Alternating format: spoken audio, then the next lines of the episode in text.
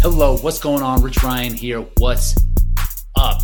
Today we have a TORC Talk with the newest member of TORC, Cali Schweikhart. You might know her. She's been on the podcast couple of times now, and she's actually been making a big splash in the hybrid space in Hyrox in particular, where she's fresh off a second place and a big PR of 112 at uh, the New York race. So we talk a lot about Hyrox in this episode. We go into some details about some of her specific strategies, some of her training that she's been going over with her coach Ian Hosick, and how that's really paid off uh, for her in the OCR space and in the hybrid space. So it was an awesome conversation. Super personable. She's awesome. If you've heard any of her previous podcasts on this or the Running Public, which she was just on as well.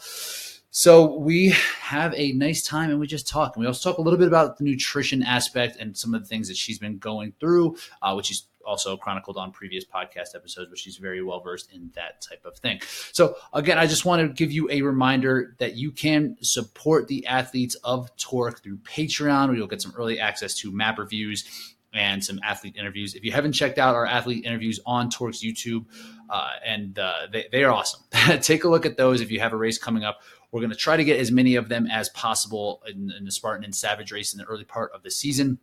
So make sure you take a look. We did Savage, Dade City, we did Arizona, we did Jacksonville, we, we did San Luis Obispo, and we're going to keep doing them throughout the week. So make sure you subscribe to the YouTube channel there. You can check out the link in the show notes. And a special shout to our Patreon members. Kevin Gregory, aka Bubbles, Underdog Fitness. He's our guy. Jessica Dorsey, Micah Dorfner, Kenny West, Ashley Reese, and others. We appreciate you so, so much. It really is it means the world to us that you care about what we're doing here and about the athletes in the sport of OCR. So thank you. All right. Kelly Schweikhart. Thanks for popping on today. I'm excited to kind of chat with you. One of the newest members of TORC, Cali Schweikhart. I'm very pumped to have you on the squad, and you just had a really solid race out in Hyrox, New York. So I wanted to bring you on, talk about that, some of your goals, and what you had this year. So why don't we start with the race? So you had plans on doing two races, right? You were going to do New York and Boston. And so, how does Hyrox and and coming off of 2021, you were uh, fourth, I believe, at, in Chicago in the U.S. Nat, uh, U.S. Championships in in Hyrox with, and it was kind of something you were doing, like sort of doing, like kind of you're doing it with OCR, and you're like, eh, I'll do a you come and you get like fourth, and at uh, the American the U.S. Championship. So you clearly have some, and you won a race last year too, right? You won Austin.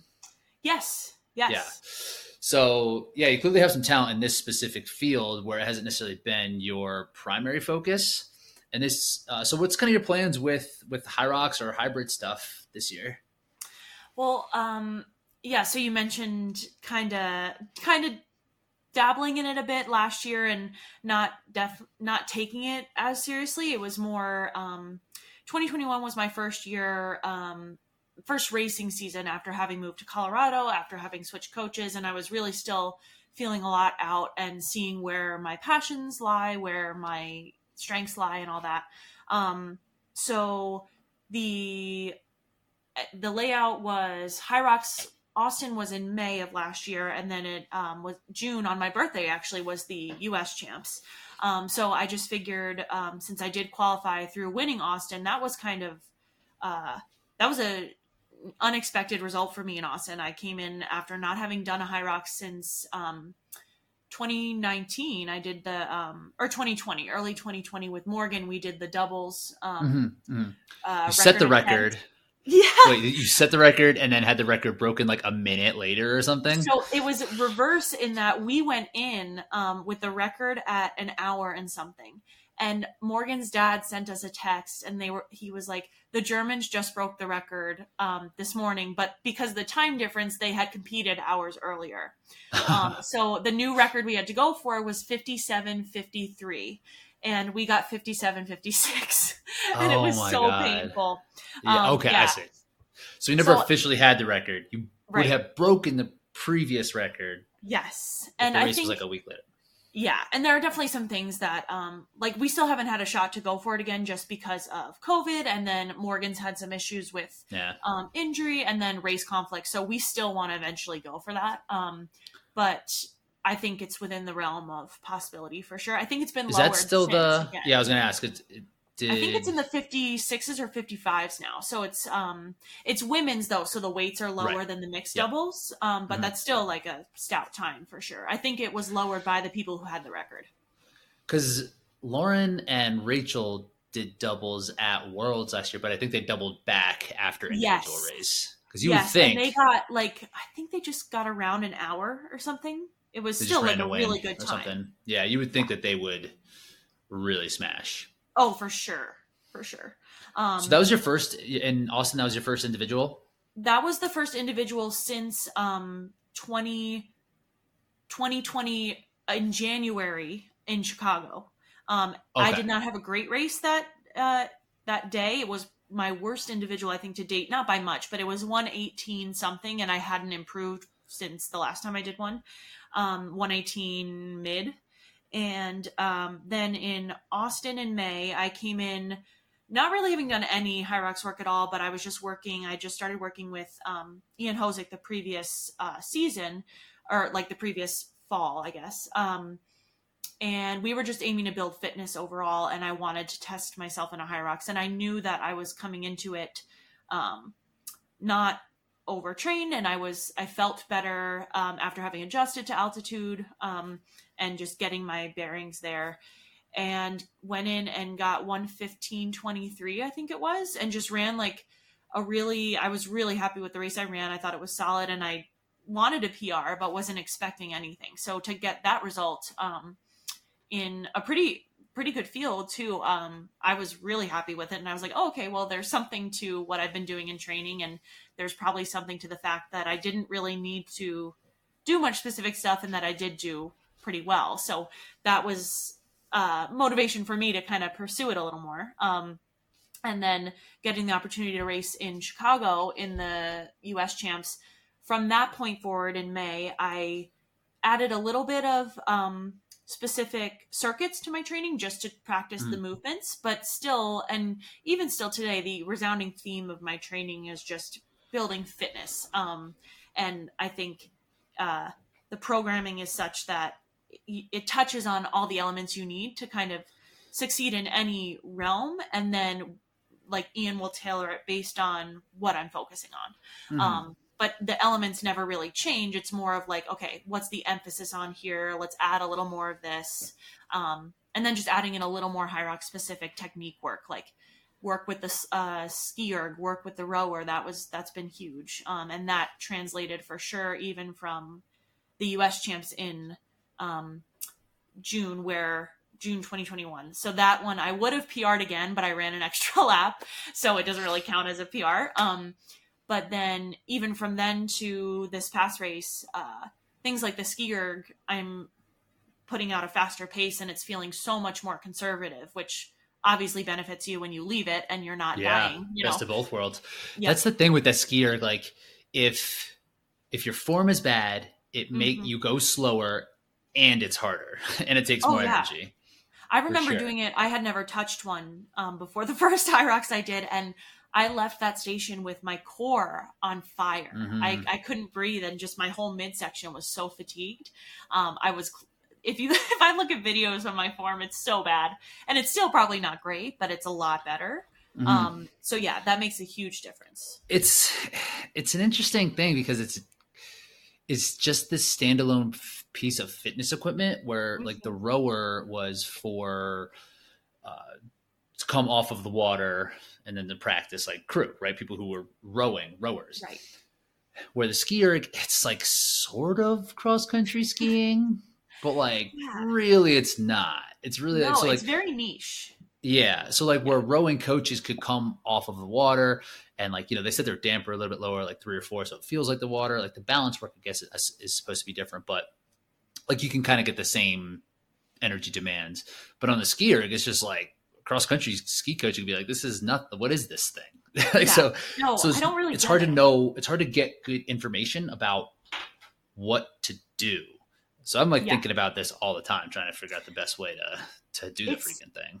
Yeah, and I think it does take a little bit of self experimentation, just like Mhm. seeing which uh, damper setting you feel best at, um, certain people kind of jump up a little bit more. Some people stay on their feet and then really power down into a deeper squat. Um, my biggest problem was that I was um, hinging at the hips and keeping my arms straight when I was coming down. So it looked like I wasn't using my elbows at all. And then mm-hmm. when you add the biceps into it and curl your arms in a bit, um, and I know I'm doing this as if people are watching this instead of listening, but they can um, feel it. Yeah, yeah, you can feel it in the tone of my voice, but um, just kind of bringing the arms down in a more fluid, like bent motion and extending from there. That was a big um, like change for me that had huge benefits immediately.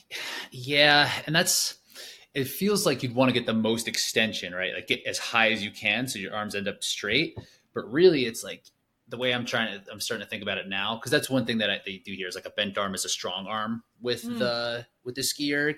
So I'm thinking like if you're extending it all the way out, like are you are you just like losing energy? Is it like kind of how if you were to push the sled with your hands over your head, right. like that would be a better position to breathe, but like it's harder to stabilize and you're going to lose position because like the weight is further from where you're actually going to need to move. So I kind of think it's the same thing with the skier where if it's like bent arms, you're kind of closer to like your hips and your hip hinge. And I think that's just going to create a tighter chain of power all the way through. Where if it's like straight, it kind of needs yeah. to move through something extra. I think it's also you could liken it to pull-ups. If you drop into a dead hang from a pull-up, all that um, energy you have to, uh, well, the opposing energy that you have to overcome to then get back into a pull-up position. Kind of mm-hmm. similar here, where every time you kind of lock out, you have to unlock and really just get back into that position. That's just extra energy that's not really doing much for you. Right. You got to re-engage in your lats and like your upper, right. uh, like your mid traps to kind of pull the thing back down. Right. Cause like in a row, you want to get that full extension. And that's a mistake people do as well. Is like they'll reach out as opposed mm-hmm. to like mm-hmm. keeping back, but like you still want a big long pull. But yeah, on the skier, it's like, yeah, it's like you don't need to pull it that much. And I've been the same thing. I used to, and I thought I was doing it right when my core was really burning like crazy. And I was like, oh, okay, this must be how it's supposed to be done. but that just puts me underwater. Like then yeah. I'm just like done. I can't, I can't go any further. No. Um, so do you, so with like, let's just talk, let's just talk about this. Let's just talk about this skier thing. Does, uh, are you keeping it at like are you paying attention to your strokes per per minute and like where, where are you on the damper setting for ski erg so for ski erg i typically put it at an eight um and i okay. found that it's on the higher side i think mm-hmm. um i with the rower too i go to 10 on the rower um hmm. and i've just always i had no experience with both of these pieces of equipment coming into this and just in testing it out, I don't find a difference for me um, if I lower the damper um, and get a little less resistance. It doesn't benefit me in how I feel. I, I get the same, uh, if not better, output going higher with resistance and um, keeping stroke rate a little lower. And that's probably because just maybe I'm more naturally a power athlete. Like that was my background. I'm not sure. Mm-hmm. Um, But it is nice that those pieces of equipment kind of favor size in that case. So like and leverage. So like longer limbs help. Um, but yeah, I will go uh, eight on the, the damper and then strokes per minute. I don't necessarily pay attention to on the skier. I just I, I just mainly go by effort on that. I, am hmm. definitely in the like high 20s to low 30s for skier, which is so the still, same for rowing. Oh, so um, okay, so it's not that much different. Okay. No, um, yeah, I find that they're actually now that I've gotten way better at the ski erg, they're relatively similar in the the paces I put out. Um, whereas in the past, I was much lower on the ski erg versus the rower. Um, so it's it's interesting. And it would make sense that your stroke rate would be lower because the damper set is higher. So like right. with each stroke, you're you're putting out more power for each time. Right. And I mean that would make that would make it life easier just because you have more time to recover yeah, and it, I find breathing wise too, it helps because mm-hmm. you get mm-hmm. into a rhythm a little bit. Um, when you're going super fast, it's hard to match your breath with your movement, and then yeah, you're kind of just frantic and all over the place. And I find that when you can match it, especially like the rower too, when you're upright, sitting upright, and you're not like crunching, um, matching your breathing to your stroke is kind of nice. Yeah, yeah, for sure. Yeah, I found that to be it's definitely easier on the row, but the ski having a little bit lower. Yeah, because that's another thing. Like I'll get mine if I start sprinting on the thing, I'll be like high 40s or 50s, and that just like feels out of control. Oh yeah, it doesn't feel powerful. Wow. Yeah, Yeah. that's that's really a fast stroke rate. I kind of, and I've learned too that um, for Hyrox at least, it's it's good to train those high intensity um, like sprint efforts. But in the race, it really is not a sprint effort. A 1000 Mhm. meters is a long time. Um, and considering the ski erg is the first station, um, you don't want to be going at a at a sprint pace or something that you can't that, that will trash you. Um, so it's more of that moderate like threshold effort where you're just kind of burnt, like things are kind of burning, but you can hold on. And I just try to make it so that I know that coming off of this, I'm not going to feel like death. Um, Yeah. That's kind of, that's kind of the goal going into every station. kind of um, but that is for the most part if people if it looks like people are overdoing it in that first station in Hyrox like they're not setting themselves up to to do particularly well unless someone we run into someone like who won your race alondra what Yeah. was her last name? Greenlee? Alondra Greenlee was her name. greenlee i think so, yeah out of nowhere. yeah. And you had said to me uh, when, we, when you talked to us the other day you're like yeah we thought she missed something because she was like Yeah. ahead of everybody so much. So E-Rock, um, who runs Hyrox North America, Hyrox North, North America, was there, and he he was he came up to me after the race and um, said congrats and all that stuff, and we were talking about first place, and uh, he had said to me that people were asking if she missed something, and then I was gonna, I said I was going to ask him the same question because um, I led the first lap, led coming into the ski erg, and um, thought I was leading the second lap, and then I get to the sled push and she's there. Um, and so it turns out she had just skied it slightly faster um, and, Mhm. and went out while I was like bent over, not looking on the ski Mhm. erg. Mhm. Um, but she, uh, no one knew who- who she was until after. She, I, the way I've been saying it to people, she came out and just like Lauren Weeks us, like she, like she was, she would have been right. She would have either tied Lauren Weeks or like been right around her time in Chicago. in chicago year yeah um, which is so impressive. It was her first Hyrox, um, and she's just she looking at you can't judge anything by looks, but looking at her, you know she's like a solid athlete. She's She looks the part. Yeah. yeah, Mhm. definitely. Um, she ran strong, and she just she put time in on the stations. She was just she said she does CrossFit a lot, um, and kind of just uh, seems to fit right into the the general um, archetype of an OCR athlete in that she said she does some CrossFit, she likes to run, but that she said she was better at running, so she tries to work on what she's not good at, which is like the strength stuff. Hmm. Um, but I, I follow her now, and I've seen that she's she does swimming, she'll do bike riding, all that stuff. So really, really um, impressive athlete. So from that point on, I was kind of like, okay, well, I should just run my own race because this Yeah. girl is out of nowhere and she's like crazy good. So And I think about that with Hyrox. It's like how many Alondra Greenlees and Lauren Weeks are there out there? I mean, Lauren Weeks is a very high level CrossFit athlete mm, where like she might qualify for a semifinal event, like where Rachel Vondrack is. She might not be a games level athlete, but she has the uh, all the skills and the strength of something like that, but just like maybe missing one or two pieces. But she likes to do endurance. mhm. and like Rachel Vondrack, who was uh, uh, a high level collegiate runner, right? Yep. And then Alondra, who's like another person who also just does strength and likes to do Yeah. running stuff. So hopefully the, those people do kind of keep coming out for, for things like this. It's good to see that type of competition. Yeah, no, it it definitely made it interesting. I mean, I was going into New York. I knew of a few people who were coming, but um, I also knew that I wanted to go in with the mindset of trying to win it. Um, and uh, it was an interesting practice in kind of seeing your expectations being taken away, and what do you what do you do from there when I'm looking at her and I I she's putting time on me in stations, and I'm like, okay, well uh, the wind's probably out the window as as the race went on. Um, but that doesn't mean I can't. That's what's cool about Rocks. That doesn't mean you can't go for a PR. Um, Mhm. That doesn't mean you can't um, go for a PR in a specific station, even. And then the fact that there were multiple heats of the race, you don't know who else. Um, I was in the second heat of three, so you don't know who else who was already going um, Hmm. was on our time or even faster, or you don't know who in the next heat could best you if you don't work really hard. So that was it was more probably from like sled pull on, I was like, okay, well, I'm just gonna run my race, try to PR, and hopefully that'll get me second. And and at at that point, um, unless she skipped something, which she ended up not doing.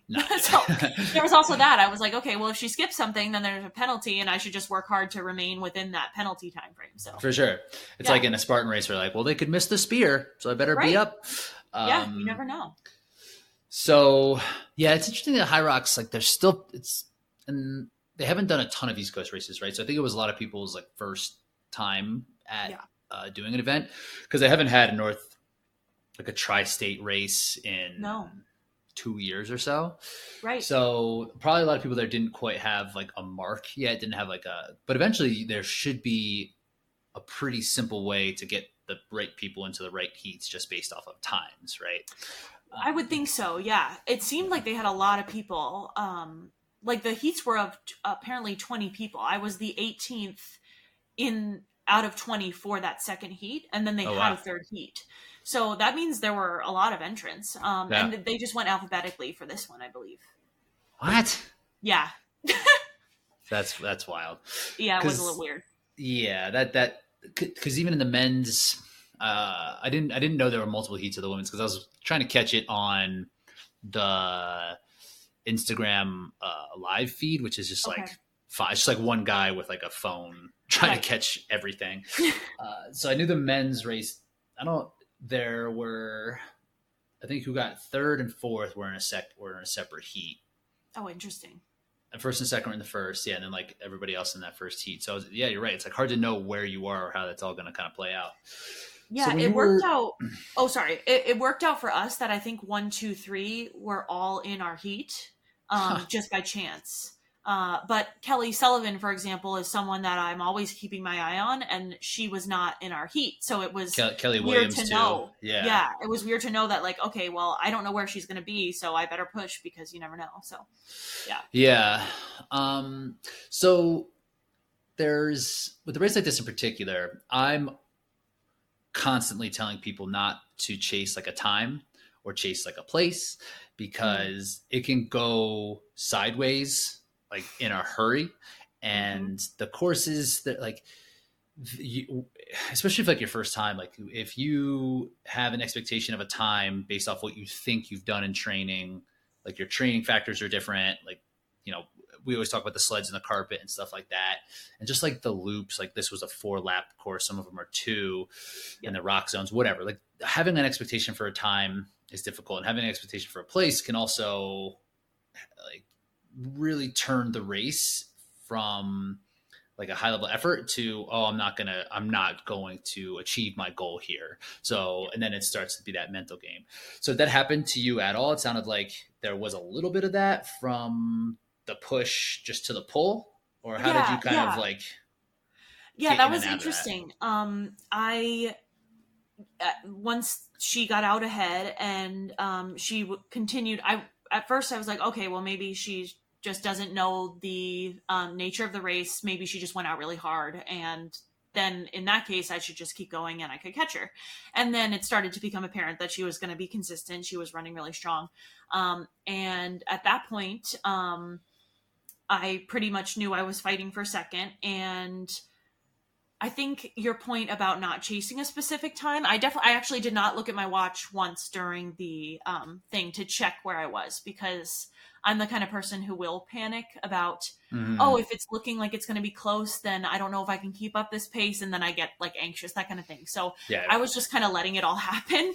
Um, and from that point on, um, it was just kind of reminding myself that I had put in a really solid training block leading into this. And I really just wanted to see um, what that could yield if I raced um, almost pretended like I was winning, kind of, because like I I wasn't. It wasn't close enough to be a battle between me and this um, first place girl. So I did run alone almost the whole time, mm-hmm. um, like pretty much alone. And um, yeah, then at that point it became just focusing on each um, each thing I'd focused on in training leading up to that and seeing where it could get me. So um, one thing we emphasized was kind of running mechanics and just not getting sloppy, staying strong, and um, I was happy to hear. So luckily, um, I was fortunate enough to have my dad come and see it. Um, Nice. And I was really excited about that because he's never been to a Hyrox. He's been to a bunch of Spartans. He's definitely one of my biggest uh, supporters. And since I was visiting family, he came. We get there and the venue is like tiny. So this was like a last minute switch from New York City to New Jersey. So it was not quite the Hyrox feel. But um, anyway, he was watching and he's not one to um, really he's, he doesn't really cheer loud. He's very reserved, but he's very much supportive. And after the race, he said um, that he knew I was tired, but there was never a point where my it looked like I was dying or my running was getting um, sloppy. And he he was like, "Yeah, in the past there have been some where I just wanted to look away because you were just like, really, really bad." And So, you know he meant it. yeah, yeah, exactly. Because there was there was a race over the summer that he was at, and I I do terribly with heat and humidity, and he was like, "Yeah, I, that was painful to watch. I couldn't." I couldn't yeah, it was said painful to run too. here. Yeah. Yeah. yep. So I was happy about that. Um, and then it was a matter of I knew from the start that like my ski erg was faster because you can see your paces on those things. Yep. And that felt great. Rowing, same thing. Um, and then yeah, it was about okay, well, what can I do? Um, if I'm not going to hit my goal of winning, which right now it doesn't look like it, you never know. Um, what can I do to give myself the best chance at being happy with this race? And that was just um, trying to keep a solid, consistent effort and hopefully get a PR out of it. Um, and that's kind of what happened. Um, and it ended up being officially like a three minute PR. And then if you don't count the fact that I didn't run an extra lap or that I ran an extra lap, it would be like two ish something minutes. Um, Mhm. from like Chicago 2021, which I was really happy with, especially considering the four lap format and how many people there were. We were weaving in and out of so many people. I don't know if they caught it on the live stream, but I had like three or four collisions with people. It was pretty like um chaotic. So that alone just detracts from like being able to get get into a rhythm a lot of Takes you out of your mental space a little bit too. totally you know? um so with that and like knowing based on the training the simulations i had done i had like an idea of maybe what a pr could look like um and yeah then it was just about kind of going and managing the effort to the point where you feel like you're gonna die but you can hold on as opposed to like tipping over because when you tip Yeah. over is like that's the end it's done It's hard to toe that line, right? Oh, like it's it's it's brutal and when it goes over, it's not good. no It doesn't come back. There's nowhere. There's nowhere to get it back. And I mean, that's that's that's a a definite positive to come out of that race where one of the major goals was outcome based, but you Yeah. still had the more like the process and like the effort based goals to rely on, and not Right. to to lose it. Right? Like, oh, I can't win, so like whatever. What's, what's yeah matter? and there were other positives too um like i i had recognized in training with bracken for doubles that um Mhm. the farmers carry is something that i don't struggle with grip or upper body wise but the run after the farmers carry would tax me more than i would expect because the pounding that you take when you're running with these heavy weights then afterwards your legs feel kind of dead so we worked on that a lot in training and um I had the fastest farmer's carry of the day and went unbroken. So and then didn't feel the impacts afterwards like I would expect. Um, so that was an indicator to me that training had paid off there. And then I was not no repped in the wall balls, which has never happened before. So I've been working a lot on depth and form definitely isn't perfect by any means in terms of like it's not the prettiest thing to watch, but it was legal. So um, I was happy with things like that. Um, and just checking it off each station. You're kind of just like, okay, done, done. Take some positives from it. that's what's kind of nice about it too, right? Like all because of the stations, there can it Yeah. can be broken out into smaller goals. With your prep for the farmers walk, was it just simply doing more, like more volume of them? Yeah, so it was definitely um I had mentioned that um in training like Ian kind of has a template he follows and then uh because I wanted to be a little more Hyrox specific, we've added in some Hyrox circuits. So um usually like Thursdays and Sundays as it goes in my weekly format, I'll add in um like a 30 35 minute um circuit workout uh, specific to the Hyrox movements. And that could look like i think one specific one i did was push a sled push a sled that's a little heavier than the Hyrox sled for maybe 10 meters. Then immediately you pick up the weight of the farmer's carry and you carry it for 40 to 50 meters bring it back to where you stopped with the sled. Then you grab the rope on the sled pull it back and mm-hmm. then um, transition to the ski erg and ski erg for 250 meters and that's one round of the circuit and i would start with um, doing that at a more easy effort just focusing on efficiency and comfort and then by the fourth or fifth round build up to going pretty hard so that by the end it's just a progressive effort and you're just working through efficiency of the movement at different intensities mm-hmm. um, and i saw that pay off for chicago in 2021 so i've just been doing that more and more and i think it does help with just um, getting your body ready to take that and then move on to the next thing with that fatigue um, already built up.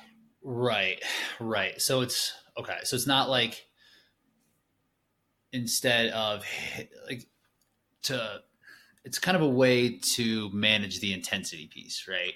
So it's yeah. not like it's not like every interval based workout that you have has to be like an A workout for the week, right? It could just be right. something that's to get in some extra volume in that, and that makes sense, right? Like to break out the stations and work on them on their own.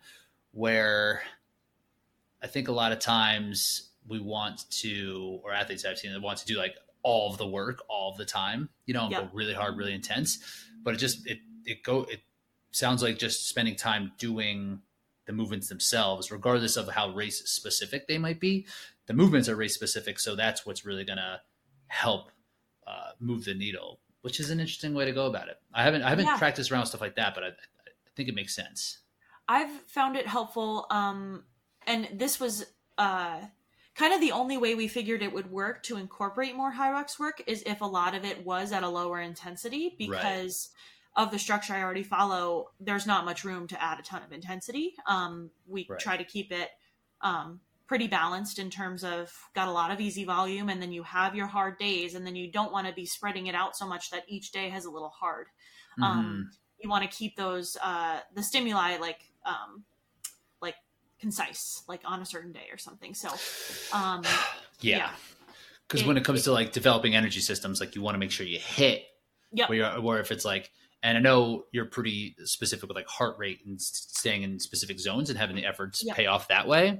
Where if it's like you're doing the ski erg and then like you run, like, and then you push and like the heart rate, it's hard to know like what, like, it's hard to really nail down what you're working on, you know? Totally. Totally. Um, and also, what's what's interesting is the harder you work at these movements, the sloppier they get. So mm. when you're working on them at an easier intensity, you really do get to focus on form and efficiency of the movement. That then will translate if you do do a little work um, at a certain intensity. I found that for the ski erg, especially, I really had to practice a lot of easy work with it. It wasn't all just sprints. Um, because when you're sprinting, you're working as hard as you can. Things are going to break down.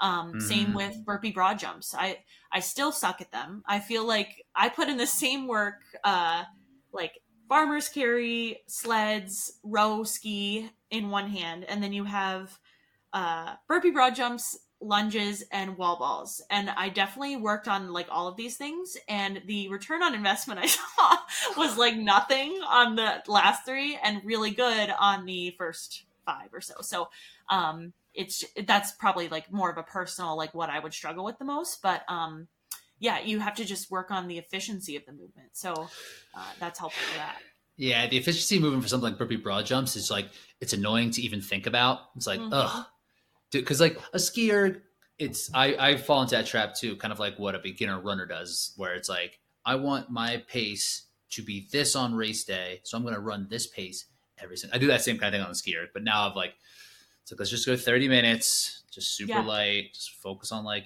breathing. It's just like just your aerobic work. But to do that for burpee broad jumps, that sounds terrible.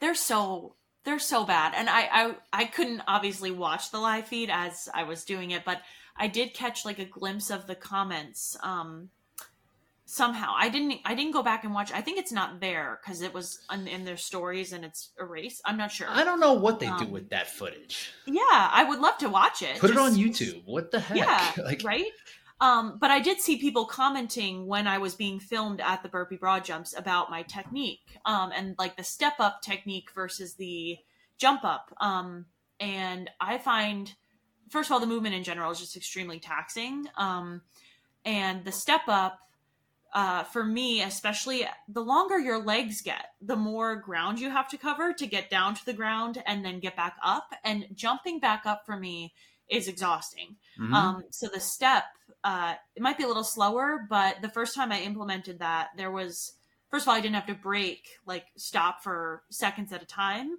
versus when I had done other Hyroxes and not tried that. Um, it would be a bunch of pauses, definitely slower. Um, so it's slower. The movement every rep is slower, but it was faster overall because I was able to keep a continuous, like maintainable pace mm-hmm. versus like dying after 15 and then having to pause forever before starting again. I feel that same way about those. Like there's like to pop up Oh. Like you either have to be just very like fast twitch through your core, which most of your core muscles are going to be slow twitch anyway. So I don't even know if that even makes sense. Yeah. Or you, I don't know. I, I, I don't see a place where that. I know Hunter does it that way. Like he'll jump up and, and jump down yeah. real quick, but I don't see how that's more effective for anybody. So I personally would have thought that given all the goalkeeper training I did for years and years, like you're constantly squatting, jumping up, getting back down, hitting the ground up again. It was so much plyometric work. I would look at the burpee broad jumps and think like, oh, I, I could do that. Like that's gonna be a strength of mine. Totally wrong. That's not the case at all. doing um, it for three minutes um, is not the same. yeah. yeah. I guess not. And um, way more than three minutes, by the way. Um, but uh, then I look at um, so Bracken when we were training for doubles, his burpee broad jumps are disgusting. They are amazing. He said he's like, yeah, he's like is pumped about how good they are. He's like, that's definitely a big so... strength of mine. I watched him do it. We did a sim, and I saw him do it for the first time. I was like, this is otherworldly. Like, what is going on? It was very impressive. So I'm I'm very fortunate that he has that skill, being my partner. But um, yeah, and he pops up like it's nothing and just like springs forward like a frog. It's ridiculous. Yeah. So how how how much planning are you doing going into each station? Are hmm. you very because I mean we talked about ski erg and roll quite a bit, and that's pretty that's easy to plan for, right? It's mm-hmm. like if my pace could be this, my strokes per minute is this, I can expect to feel like this, and I'll get out of there in this amount of time. Uh, how much are you planning around all the other stations like sled push pull? Uh, we talked about broad jumps a little bit. There seems to be a little bit of a plan there or are you kind of going off of like feeling for a lot of these or, or how are you approaching the rest i since i've done a few now as well like if this is your first one or two it's hard to go in with a plan. You kind of do have to go a lot by feel but since i know it a little better now and i've trained the movements a lot more i have i go in go in with an expectation of what i how i want to break it down. Um so for example sled push kind of your inclination at first is just to go until you're tired and then stop. Mm-hmm. um, i find that um, stopping a little before that really like big wave of fatigue hits you is probably the right way to go because otherwise your legs are you can't shed that um, that fatigue quick, quickly enough to get back into running if you've gone past that point of um, no return i guess. Yeah. Um, so for something like the sled i kind of plan to if it's a really good day um like austin in 2021 um i had a really good day with the sleds and did like the first thing unbroken and it felt great wow. um and then was able to like get through the rest um it was by far my fastest sled it was like 330 or something um so nice. that was just a good day yeah where like i didn't have to break it up as much as i wanted to or thought i should um new york um I personally, and I, someone asked, some people asked me this after they thought they they thought the sled carpet for the push at least was pretty tacky, pretty sticky, um, and they wanted to know how I thought it compared, and I I did think it was a little harder. I don't know why. It definitely it definitely bunched up more than say Chicago this in January. Um, mm-hmm. So that was one where I started it, and I was like, I'm not doing these unbroken. I pretty much paused in the middle of each um, 12 and a half meter segment um, take like a breath or two that's that's another thing i try to remind myself is when you pause like give yourself a a limit on your like what your pause is going to be because you could rest forever and then you waste so much time yeah um, having a plan so, for your rest yeah, like Yeah. try to count. I count breaths usually, so Mm. I would count like two or three breaths and then go again, um, and break it up that way to try and keep a continuous pace. Um, and then sled pull, I that one knowing because I I hadn't gotten into it with much training in my first few races, but now that I've trained it more, I know what a sustainable effort is and. I guess the theme of what I'm saying is that I try to make everything at a sustainable effort versus like short bursts where you get really tired and then you have to recover and do it again. Um, so sled push was a lot more just like a methodical pull and then reset and pull again, and there wasn't really much pausing at all.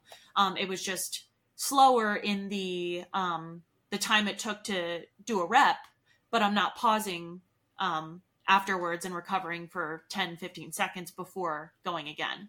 Um, yeah, so that's my So you strategy for sleds. You really kind of like ride that line, right? You've done it. It seems like you've done a couple where you know where that, like you mentioned, a wave of fatigue is a good way to put it for the sled, right? Like there's a point Yeah. where it's like le- legs start feeling like they're blowing up, and then it does just kind of crash on you. You're like, oh boy, Yeah. like yeah, and then and, then like, it's just knowing where that is, Yeah, Yeah. then then it's hard to to continue the push. It's really hard to run after the push. Mhm. So more just like finding that line, and you're not looking at your heart rate during these races, are you?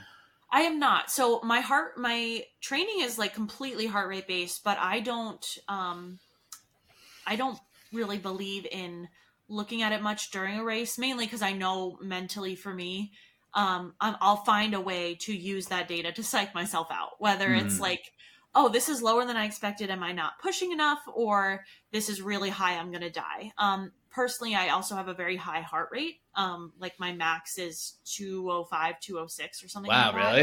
Like you've Yeah, seen it go so, that like, high? yeah it's it's it's pretty high and i will you i wear a heart rate monitor i wore an armband on my arm and i tracked it for the race so i could look after but i try to not look during um and it was like it it hovered in the high 180s to 190s it hit 199 at one point in the race.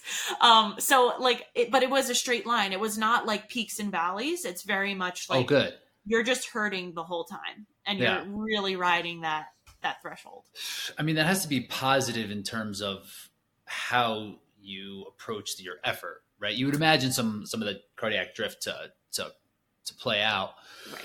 But like if it was spiking, say at like yeah at like burpee broad jumps and had to drop back down on the run, like you probably Right. overdid it somewhere, like you didn't really maximize where you wanted it to be.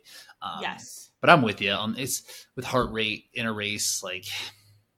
And I'm always just I'm always just dubious. I'm always like, is this accurate? And like no matter what, because there's there's times when heart rate are, aren't right accurate when you're looking at it. Like it takes Yeah. some time for it, and sometimes it could just be all wacky. So I think that's that's the right way to go about it.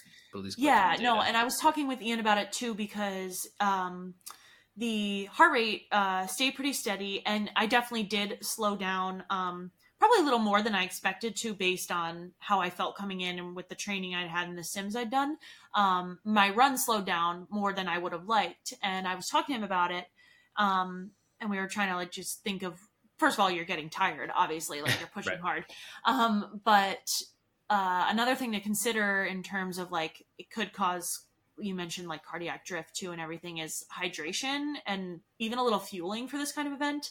I did not see water on course but people were some like people mentioned they grabbed ice and put it in their sports run stuff. I didn't see where they could have done that um, but i'm now thinking that it would be beneficial to know where i could just get a few sips of water throughout this race, knowing how much I sweat as well and how warm it was in there. Um, Mhm. That's something that can definitely impact, um, you know, RPE, your heart rate, Mhm. everything. So, and for a race that's over an hour um, or at an hour for like the really top guys and like Lauren, um, yeah, like then uh, that's something where you want to consider fuel and hydration for sure. did you take any fuel? I did. I took one gel. Um, I've used Spring for years now, but I That's just your I it in my sports bra. I love it, and uh, it. Uh, I try to aim to take it around the row because I find Mhm. I forgot to take it before. Typically, I'll take it before, and then it sits well because you're you're sitting on the rower, Mhm. so it's pretty easy. Um, but it it just somehow didn't time It's like out right in the middle too. Yeah. yeah exactly and it's like a it's a mental um, checkpoint kind of that you can Mm. use um, so i took it right after the row and i remember i was breathing so hard at that point that i like took it and just kept it in my mouth like with my mouth open for a while because i couldn't breathe and swallow at the same Yeah. time so i'm like running laps with like my mouth and like gel coming out of it um but I, so the water would have helped there but yes i did take one after the row I think that that's that's like the way you kind of have to do it. Like the the effort on this race, it's not like a marathon effort, right? Or like a long run effort. You could just take it down. You're like whatever. Like you kind of have to take it and just like wait until you can swallow like a little bit at a time. I'm the same way. I'll take one gel after burpee broad jumps on that run, and yeah, it's like a little bit and sit it there. Like I'm feeling confident enough to try to swallow it and maybe not even get through the whole thing. Yeah, and But- honestly, the way I look at it is, if you know a fuel source works for you and you don't have too many issues with it, mostly, um, then why not? It's not going to hurt you. Um, Yeah. I- yeah, like if it's new and you don't know it, then probably don't do it because they can really mess up your stomach. But um, I'm very familiar with spring, and I typically have not had many issues with digesting what with whatever race it is. So I'm almost considering taking two um, for my Oh. next individual, just because at such a high intensity, um, if you can get the calories in, I don't see why it wouldn't be beneficial. Right. Like it's, you know, it's- traditionally it's, it's like, oh, you have enough for like two hours of work, but like, Yeah, for in terms of like storage and like your muscles and liver, like with glycogen. But like Right. at this rate and doing the, the work that we're doing and how much we're taxing specific areas like our quads, for Yep. Like, yeah, would that replenishment be beneficial? It's hard to say, but definitely, like, I like what you said, like if it goes down, it's not going to hurt. right. Yeah, um, and then it's just a matter of do you have adequate liquids to like get it down with. Spring is Mhm. one where, like I said, I didn't get liquid and. That one goes down really easy. It's a little less sticky. Um, but Mhm. something like a goo or a honey stinger, you might need to make sure you have water to take with it. So that's another Yeah. thing to consider. I like the Maurten gels. Have you tried those? Yeah, those are actually really good. Um, yeah. they're they one of them. The does the caffeinated one have um taurine in it? Oh, I don't some- know. One of them because one of them has somewhat of a weird taste, or no? I thinking something else? I've only had tried the caffeinated one once, and it was during Okay. a race, uh, and so I, I'm I couldn't tell you. But like, yeah, it just kind of tastes to me. It tastes like just like sugar water, but it's like Jello, right? So it just can go Mm-hmm. Yep. go right down. Yeah, So almost I like, like marshmallowish. It's weird. Kind of. Yeah. but yeah, no, they work well. I think it's a good, definitely a good fuel source for sure. so what do you think you have to do? Do you think you have to put double work in on things like burpee broad jumps, lunges, and, and wall balls to try to get that? Because you, you mentioned it's like put the same amount of work here, Yeah, here, but the results were not the same. What do you think you got to do to shore the rest of that, that stuff up? I think the plan is to definitely when because I kind of take the uh, liberty of designing the circuits that I'll do on those days that I mentioned. So um, I try not to let my mood influence like which ones I want to practice because I like I hate Burpee broad jumps so much that I'm so tempted to just leave them out. Um, but knowing how they felt in the race and how I felt about them during the race, um, moving forward, it'll just be much more emphasis on lunges, wall balls, burpee broad jumps, pretty much never not including them. Um, Mm. Because the other stuff um, just doesn't need as much work. And I think the only way to get better is to just familiarize myself with the movement more. Um, and I mean, I, Ian has had me do simulations. It's not often, but um, that helps really familiarize your body with like the compromised running aspect of things because Mhm. you can train these movements all you want, but if you're not used to running after them, that's a whole different story. Um, so that's another area where um, I do get a little practice with that. Um, that's just just a little more few and far between. So I think it's going to have to be just much more emphasis on them. Maybe adding like wall balls to um, random, like on a strength day, like a different strength day, maybe incorporating that kind of thing. So Yeah, yeah. That's the I, I'm I'm coming to that conclusion with wall balls as well because I usually would save that for my intense days where it's like Mhm. and then then finish with wall balls. But now it's like all right, Yeah. the end of the strength session is going to be like all right, four sets of thirty wall balls or something like that just to get it in. Like I was saying, nothing that's maybe not as intense. Um, so you are doing strength days on top of the other stuff.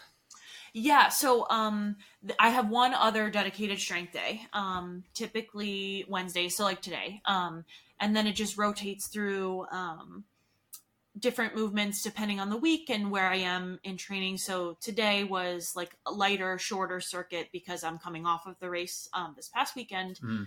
Um but it's more um it's a lot of injury prevention movements, a lot of single leg stuff and it's um leg focused. Um, I'm kind of free to add in like the upper body, grip work, all that stuff. But Ian's way of programming it is mostly like running cardio focused. And then he has that one dedicated strength day a week. And then it just so happens that um, adding in the other Hyrox strength has made it so that I have a pretty significant like strength stimulus throughout the week. Nice. Okay. So, Yeah. yeah, so it's like injury prevent- preventative stuff, but not necessarily like five by five back squat or something like that. No, he will have me do front squats or um like front squats, Bulgarian split squats, um single leg deadlift. So we're still going heavy for sure. There Nice. uh, he'll change the rep range. So um eight by two is one rep range he'll use, or um like there are days where it's three by ten. So it just Mhm. depends on the goal of the session. Um definitely like a wide variety and um I I think it's also because if you look at me as an athlete, what do I need to work on more, strength or running? Um, and it's the answer is running for the most part. So Mhm. um, the focus for my training is mostly running, and then um, I am looking to build Hyrox specific strength, but I'm not looking to get crazy stronger. It's more like get stronger in a movement, you know? Right. Where you might not necessarily need, like, your strength is already there, right? Right. Which is a nice place to be.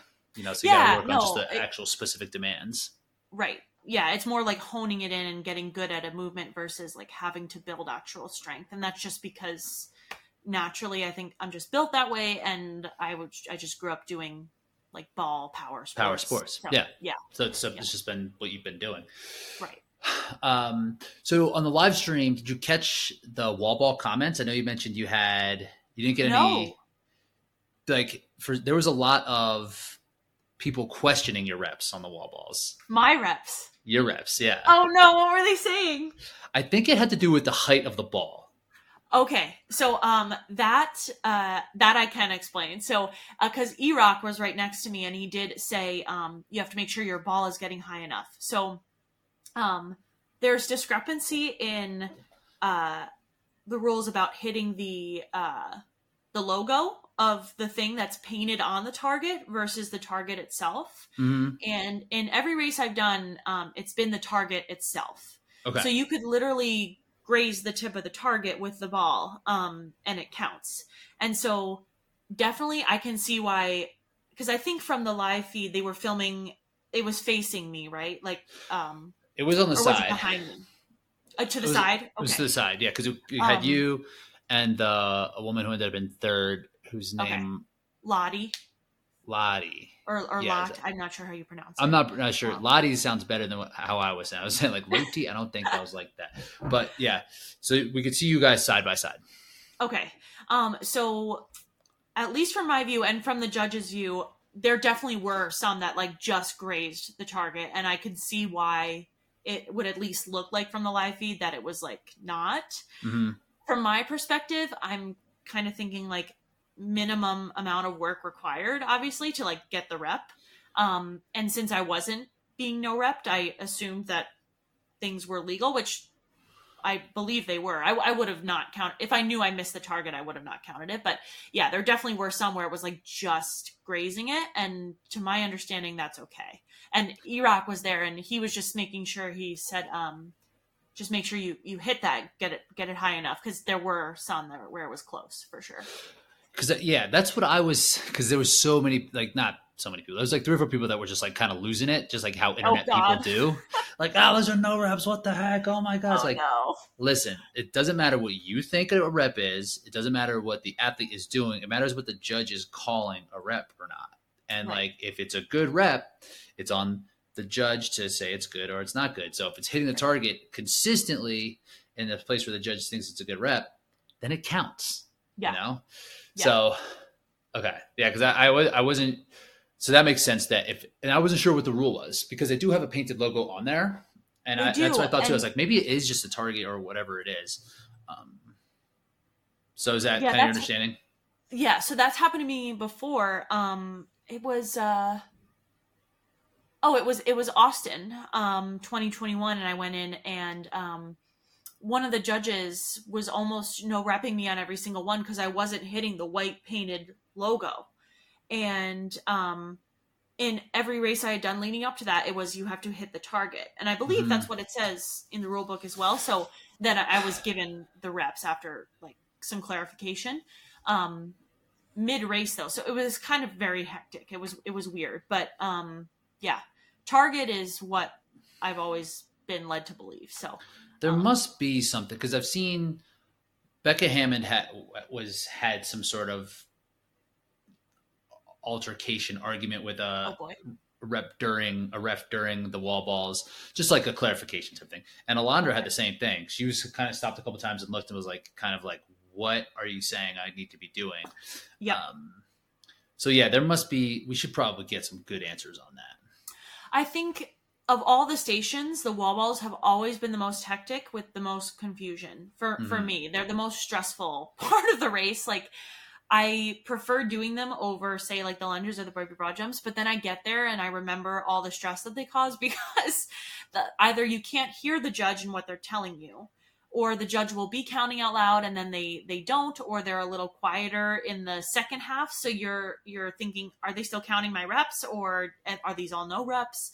There's a lot of um, room for miscommunication, and it's just like you're i have no oxygen coming to my brain so i can't hear things Right. so it's just a very hectic station and definitely one where i think just a little more clarity um maybe i mean i don't know what else there's to do besides they did have like judges pretty much for every single person for Mhm. us at least like the top people Mhm. so that's that's good i think um but yeah it should be clear like target is okay or painted logo which one is it going to be because i've had both people tell me different things so that's what's hard Yeah, we should probably figure out what, what is what. Because on the on the men's, it's just like get above that white line. Doesn't matter where you hit Okay. on it or anything. And I wasn't like, yeah. So you should like read the rule. I guess is it a problem to hit the target, or are you just kind of doing what you think you need to do?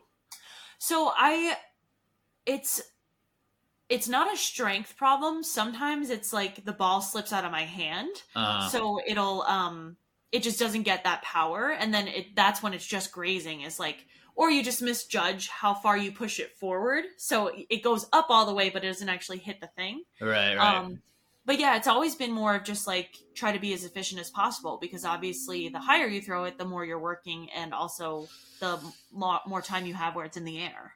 Um, Right. So yeah, I mean, if I if I have to, I'll I'll train them higher. If I go back and look and it's like, or they're staunch about it being the logo, then that's what you got to do. Um, but yeah, yeah, I think it's fair just to go in and count your own reps for sure. Mm, each yeah. time. I had in Chicago 2021, my ref counted, I think like 20 reps more than I had. Oh, oh my god! And I didn't and I didn't know where I was. So I was like, it turned and she was like 70 something. And I was like, I was like, 70 something? What? She's like, Yeah. I was like, okay. oh and I oh my went god! and my time was crazy. It ended up being like 308 or something like that. Oh was like- wow! I was like, okay, this is definitely incorrect. And I went, I, I went and found E Rock and told him, I was like, I think my judge miscounted. I didn't know where I was. I didn't know what else to do. He's like, like Yeah. we can't do anything about it. But Right. um, so they counted. So I was like, huh. so, so from now on, I'm always just going to count. And they have that clicker now that doesn't Yep. work. I know um, they're so delayed. Um, Yeah. I went in with the goal to, break it up into sets of 10 right from the uh, get go. Um, and then if I was feeling okay, do a larger set in the middle and then finish with sets of 10, something like that. Um, because it's like manageable chunks. Um, you don't want to go to, again, the point of exhaustion and then be dead. Um, I was stressing because um, Lottie was coming in. So, um, and by that point i was i was pretty tired so uh, it ended up being like sets of 10 and then there were a few sets of probably like five or six and then i finished with like 10 10 10 15 or something Oh, like nice. that just to get it done um, but that was kind of my strategy and then it's all dependent on how you feel but that does help you count for sure Yeah. Yeah, that's a station that I haven't quite had a strategy for because mm. the rest is so easy to get away. I did count my breaths on that one too. When nice. I was doing the sets, it was like two breaths and that's it. You got to go. So yeah, because you can pause and pause forever. That's where the problem is. You could always, it's like you could always do one more wall ball you know. Mm-hmm. But when it, when you put it down, you don't want to do any more wall balls. So it's like you you yeah. like oh hunching oh over, like looking around. You know, I find them almost disorienting. I struggle with the mm-hmm. fact that I'm looking up the whole time, and it almost makes me nauseous and like I can't breathe, and that's part of my problem. Um, so I don't know what to do about that. I would agree with that because when I when I change my gaze, like when I do rest, I then realize it like then starts to kind of get like I yep. get a little dizzy, things kind of start spinning a little bit, or if I'm fixed. So that's why I try to just do as many as I can. yeah, because it doesn't feel as bad until I put it down. It feels worse. And I was I was playing around with where I put my eyes during it, um, and like my chin, um, and I think I've found that when you do kind of track the ball a little bit more and let your head like don't stare at the target the whole time. Like once you catch the ball, let your head even out for me that helped my breathing if anything just because hmm. you're not like stretching out your throat so much um, hmm. but that's really hard to remind yourself to do the whole time in this race so i don't think i did that very well at the end that's one thing you probably got to make that automatic right that's something yeah. you just have to do with every single rep and, and all of your practice that you're doing has to be tracking it back down that's a right. good that's a good tip though yeah, it's worth a shot. I mean, worth trying for sure. I need to experiment it with with it more because obviously I didn't follow through with it. So right, can't say either way. Maybe you did. Maybe you nailed it. yeah. Um. So you finished the race with one one twelve and change. One twelve thirty. One twelve thirty, and yeah. we were talking before. We're not quite sure where that puts you on the list of individuals. It's not far mm-hmm. outside the top fifteen. It's not. I was looking, and top fifteen, I believe, is one ten thirty. Um, yeah. But th- that's I don't know what it is U.S. So um, I I know in the world, top fifteen is one ten thirty, and then um, I've heard there's going to be roll down for um, like individual qualification, um, mm-hmm. depending on who can or can't go. Like Lauren, for example, will be very pregnant, so mm-hmm. I assume she's not, going to take your spot. Right. Um, so we'll see. But yeah, it's not quite within the top fifteen. I, I would hope it's top ten American, but I don't know, or top fifteen American. I'm not sure. I would imagine.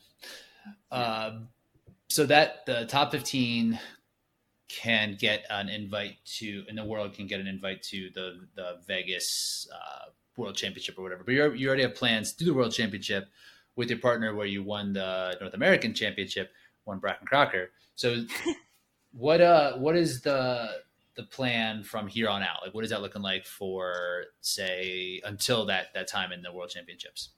Yeah, so um, the main training focus has been that doubles championship. Um, and basically, from when Bracken and I won in um, Chicago, we we hadn't really talked about what came next. Um, and then they gave us the whole Vegas spiel and told us we qualified, whatever, and we were both super into it. And we'd love to get like a world title, so that'd be really fun. And the training for it is fun. And I think we also want redemption because um, Bracken was not feeling well. I didn't really realize this. How I didn't know that felt. either. I didn't. I didn't. Oh, you didn't. I didn't even know he had COVID at all leading into that oh, race. Yeah. yeah.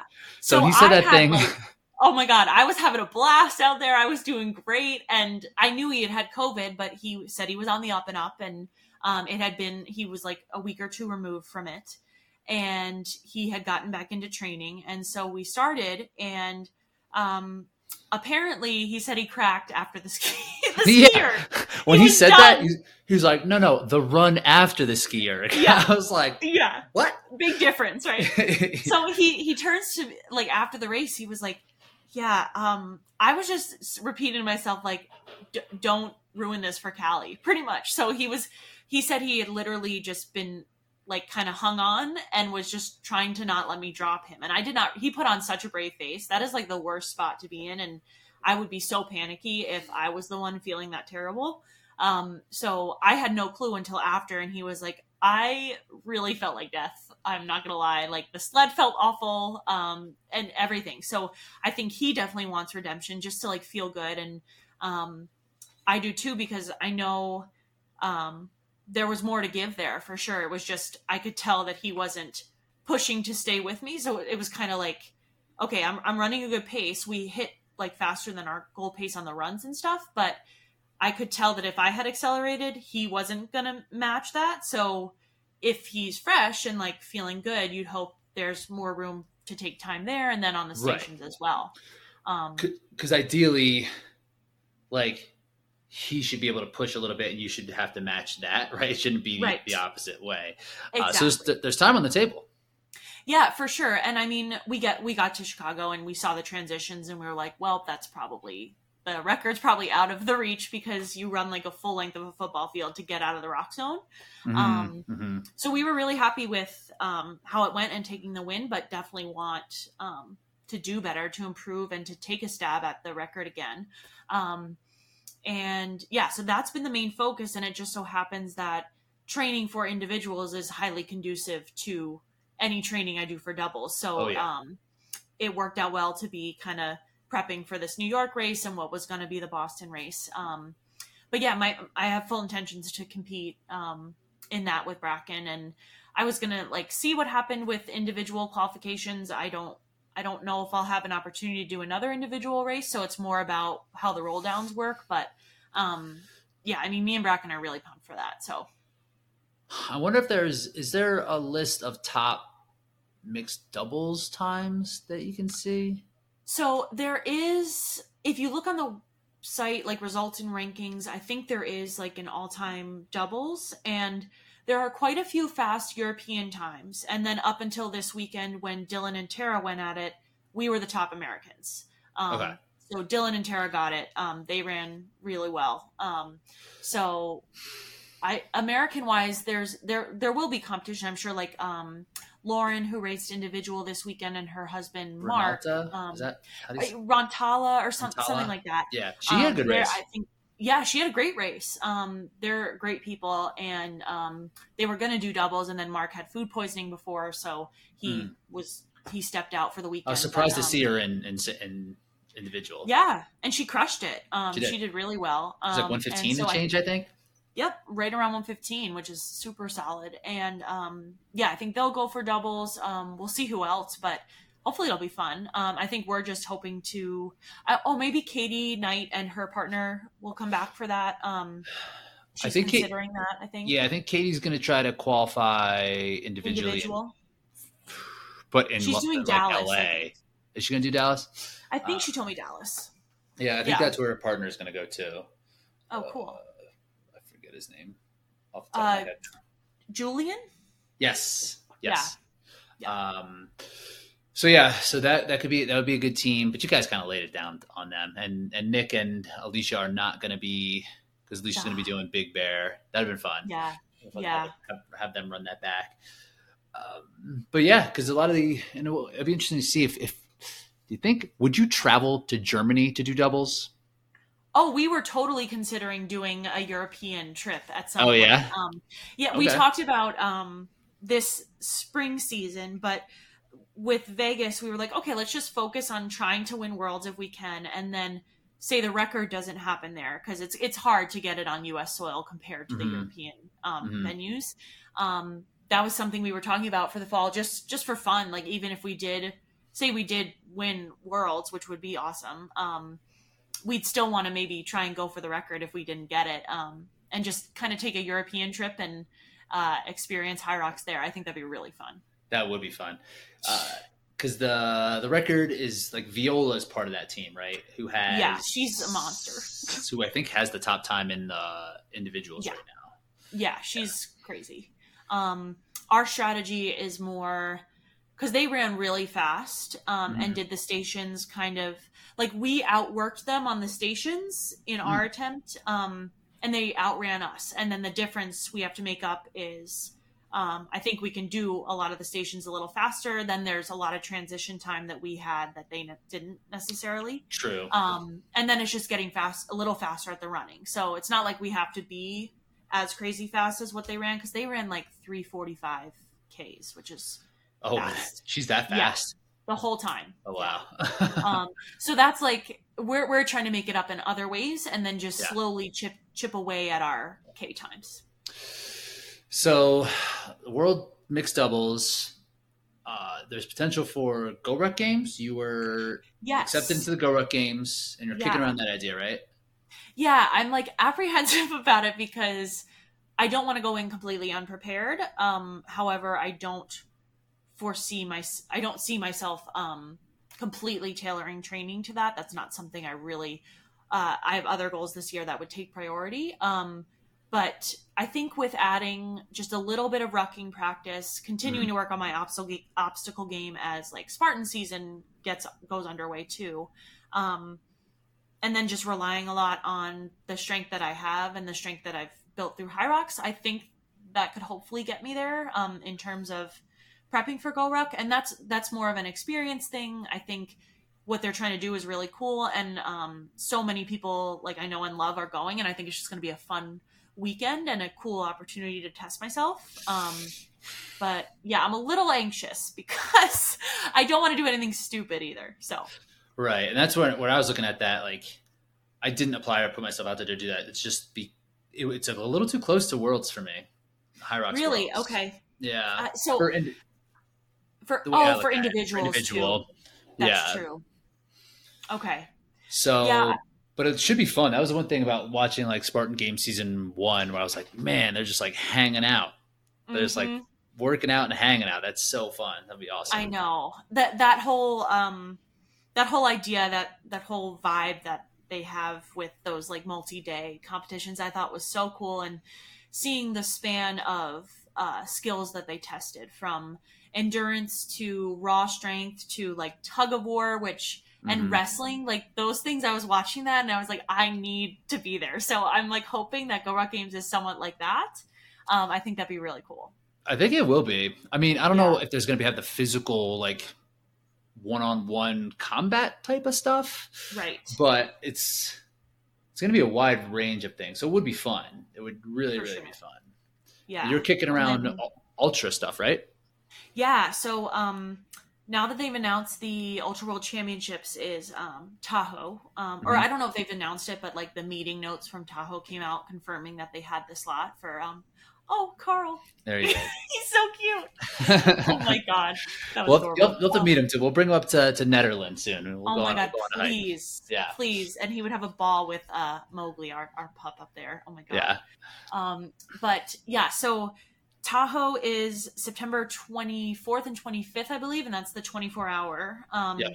And that's something I've had my eye on since I crewed for Rhea last year. Um, I've yet to try a Spartan Ultra, um, but I've always wanted to. So um, now it's about picking which one I do. It's kind of limited in terms of options to qualify for that. So I need to definitely fit one in um, either spring or summer. Um, and New Jersey is one that I've always wanted to do. However, that is uh, April. It's the week after GoRuck Games. So if GoRuck Games completely trashes me, that's definitely out of the picture. Um, and I would have to with with the training I do, it's high enough volume where we do kind of long runs and longer bikes where I'm not going to be prepping by doing like six or seven hour runs on the weekends. But I Mhm. think just seeing how my body responds and recovers um, to those longer efforts on feet would determine how close I want to cut it with trying to do um, New Jersey, especially with Vegas in the two weeks after. It would basically be like that would be the main um, stimulus and then rest and taper for Vegas if that were what I did. did. Right, right. What's it look like in the uh in the fall ish time for ultras? Like, would you have to do like a, an Ohio? I guess that's like a summer. So there's um let's see. So Montana is the is the week before Vegas, so that's that's out. Yeah. Um, then there's over the summer it's like Hawaii. Um there's uh where are the other ultras? I think Ohio's be in June or July. Oh yeah, that could that could be the one then. Um I think it was only like three or four to choose from. So that's kind of Mhm. what's tough, especially considering the other events and like trying do I want to do at least one Spartan series event? I'm not sure. Um so it's it's a lot of balancing and trying to figure that out. Yeah, yeah. That's but that's what's nice about like having the Hyrox be in May, and then it's like the back half of the season just open. If you don't have a chance to get an ultra, like just doesn't work or anything, is there a backup plan? Or are you going to try to pop into some of the national series stuff at all? Or I'm I'm tempted to do like it would be really cool to go to. Well, first of all, Big Bear is the day after Vegas. Yeah. And I'm like really tempted to just make the drive because like you drive right out. Efficient. Yeah. Um, Yeah.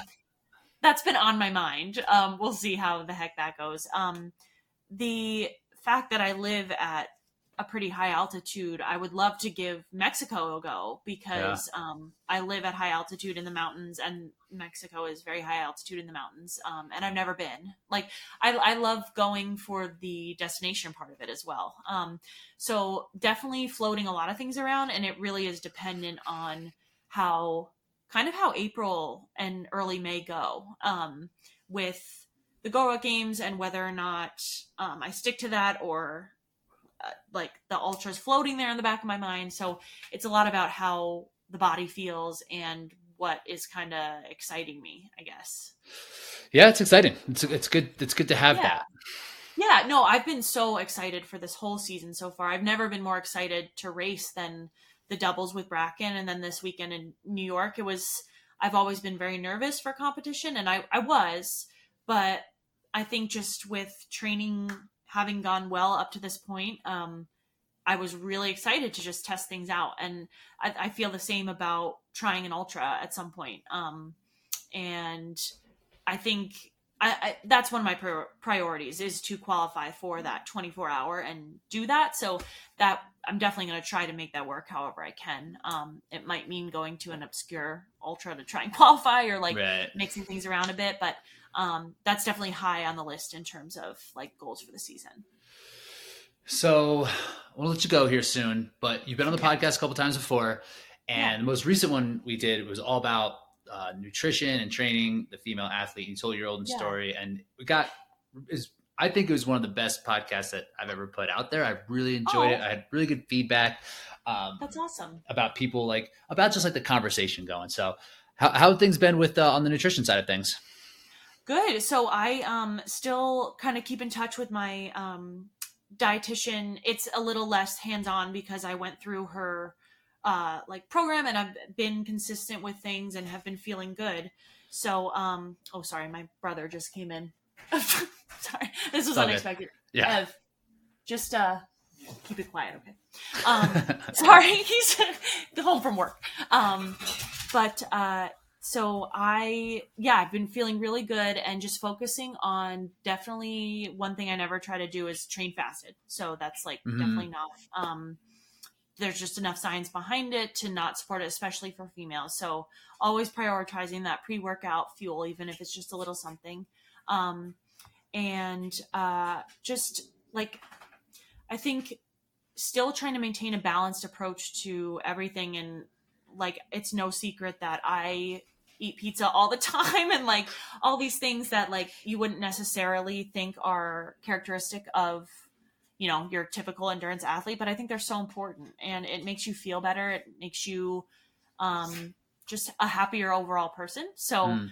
um yeah just still taking that balanced approach to fuel and um i think like based on how i've been feeling in training it's been feeling really good. Um and i i don't skimp on carbs for sure um and i don't don't eliminate sweets. I'm not picky with what i eat or anything like that. So it's very much like a holistic um make nutritious and food conscious choices in terms of what makes me feel good. Um, but then there's always room for a treat or something to enjoy you know? Yeah.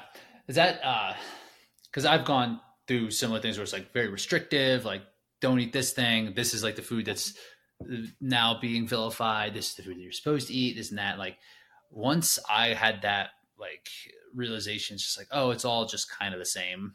It just made me feel so much better. Are you feeling like um like a weight off your chest for that reason of that like it just like it makes it easier? yeah and it's just like it's cool to to try to tie it all together where you feel like they're opposing goals for so long where like um Right. having a balanced and healthy relationship with food um often you don't feel like that coincides with training and performing well. But in fact, it really does. If you just, it just takes a lot of practice coming from like a, a history of um, disordered eating or any struggles with food. It's just a lot to rewire in your brain. Mhm. Um, so I think for me, what's been cool is like experimenting with me being like a type A person in terms of I like being organized and structured. Um, I definitely have a structured approach to fueling. Like I'll have certain times based on when I'm training and certain foods I know make me feel good versus not. And overall, try to not um, consume too much like very inflammatory foods or a lot of sugar. That's not going to keep you feeling good. Um, so I keep structure in that regard, but now I know if there's a special occasion or there's um, an opportunity to try something new and fun, it doesn't ruin everything, you know? Um, like, for example, I was home visiting family in New York for Hyrox, and um, I, I'm so fortunate in that my family's so close, and whenever I'm home, all the cousins try and get together so we can have a dinner, which is like so special because we don't see each other much anymore. And I get there, and it's like pizza galore, and I'm bringing some ice cream over, and we're all just having a good time, and it's no big deal. It's like a fun celebration, and there's no stress, you know? Yeah, it's not like anxiety inducing. It's like, oh, how am I gonna not do Yeah. this? Or or the opposite. It's like, well, screw it. I'm just gonna go insane because I'm already like I'm already here. Exactly. That's another thing too th- to kind of go on a little bit of tangent, but um, for so long, especially in trying to improve this whole mindset, um, going insane was like the norm, where you Mhm. allow yourself to have these quote unquote fun foods and you can't stop once you're eating them because you've restricted them for so long, or Right. you're already in the back of your mind like, oh, I already screwed this up. Like, let me just eat a ton.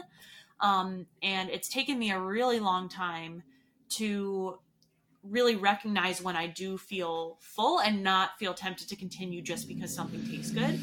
Um, and I think that comes from just letting yourself have it more. Like, um, I, I, I have pizza and ice cream. It's my favorite meal, so I'll mention it all the time. But like, that's something where I would overeat, like to the point where I just really did not feel well at all, and it was just very much in excess because I felt like I was already so.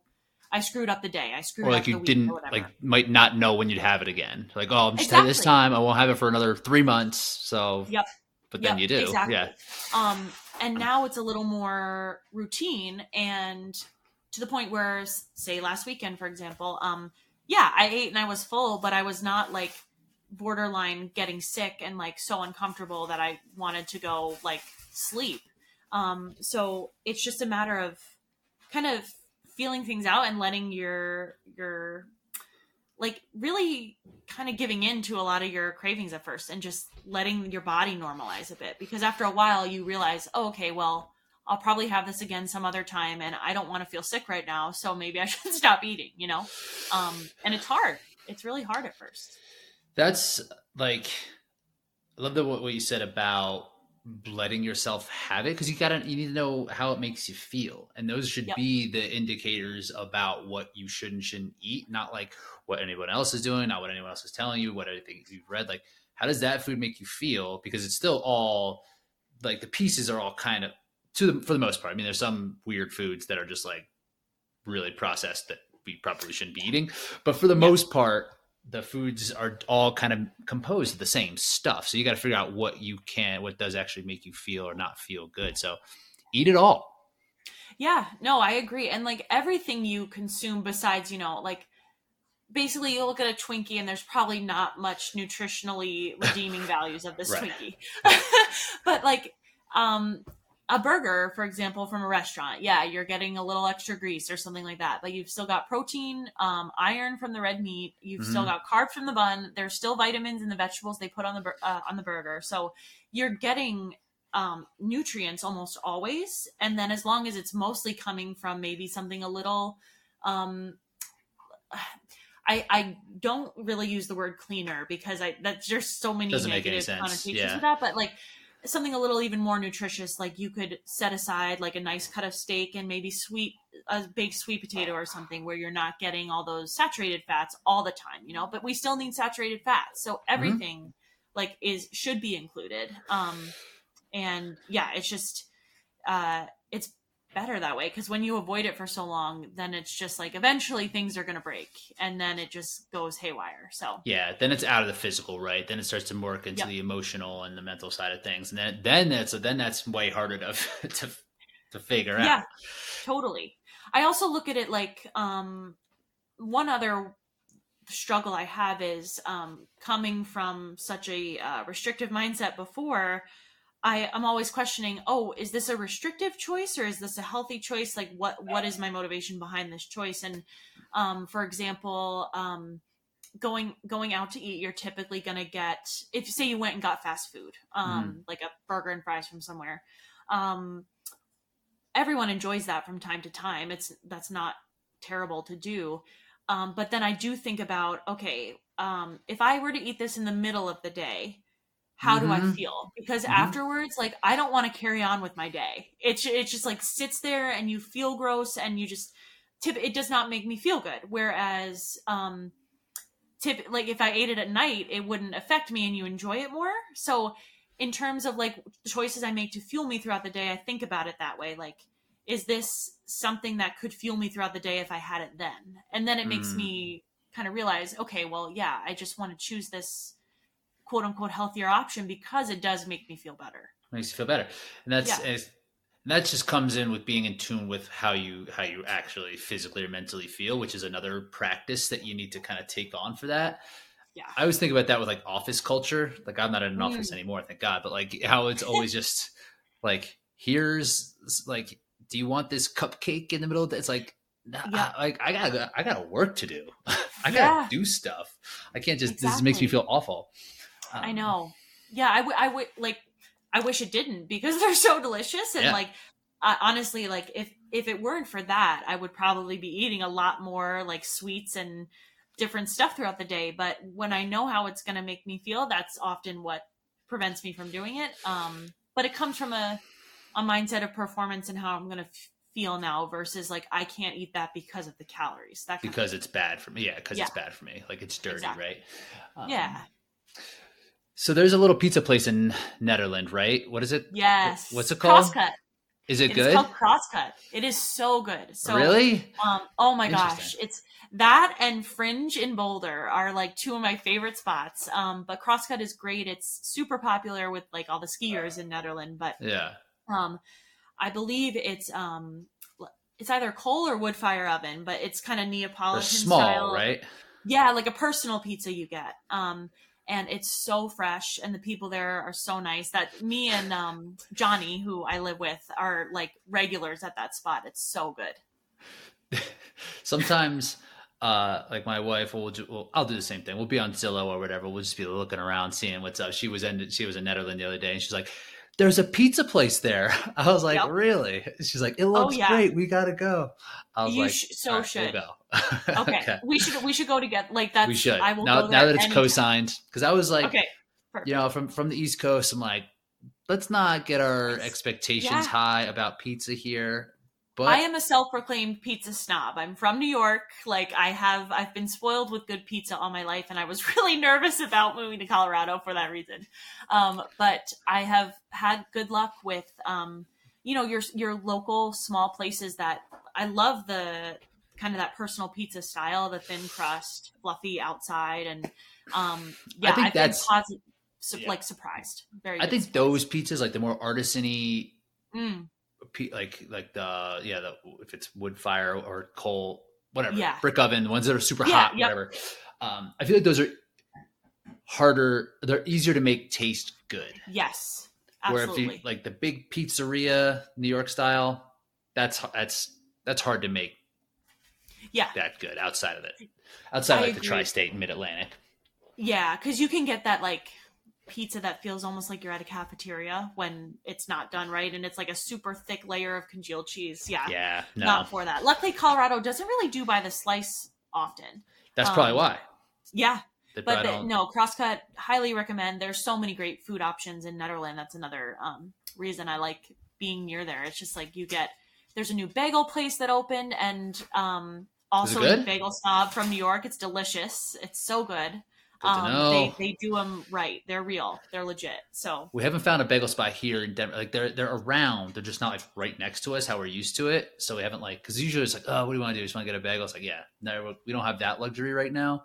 Yeah, but we'll find we'll find a spot.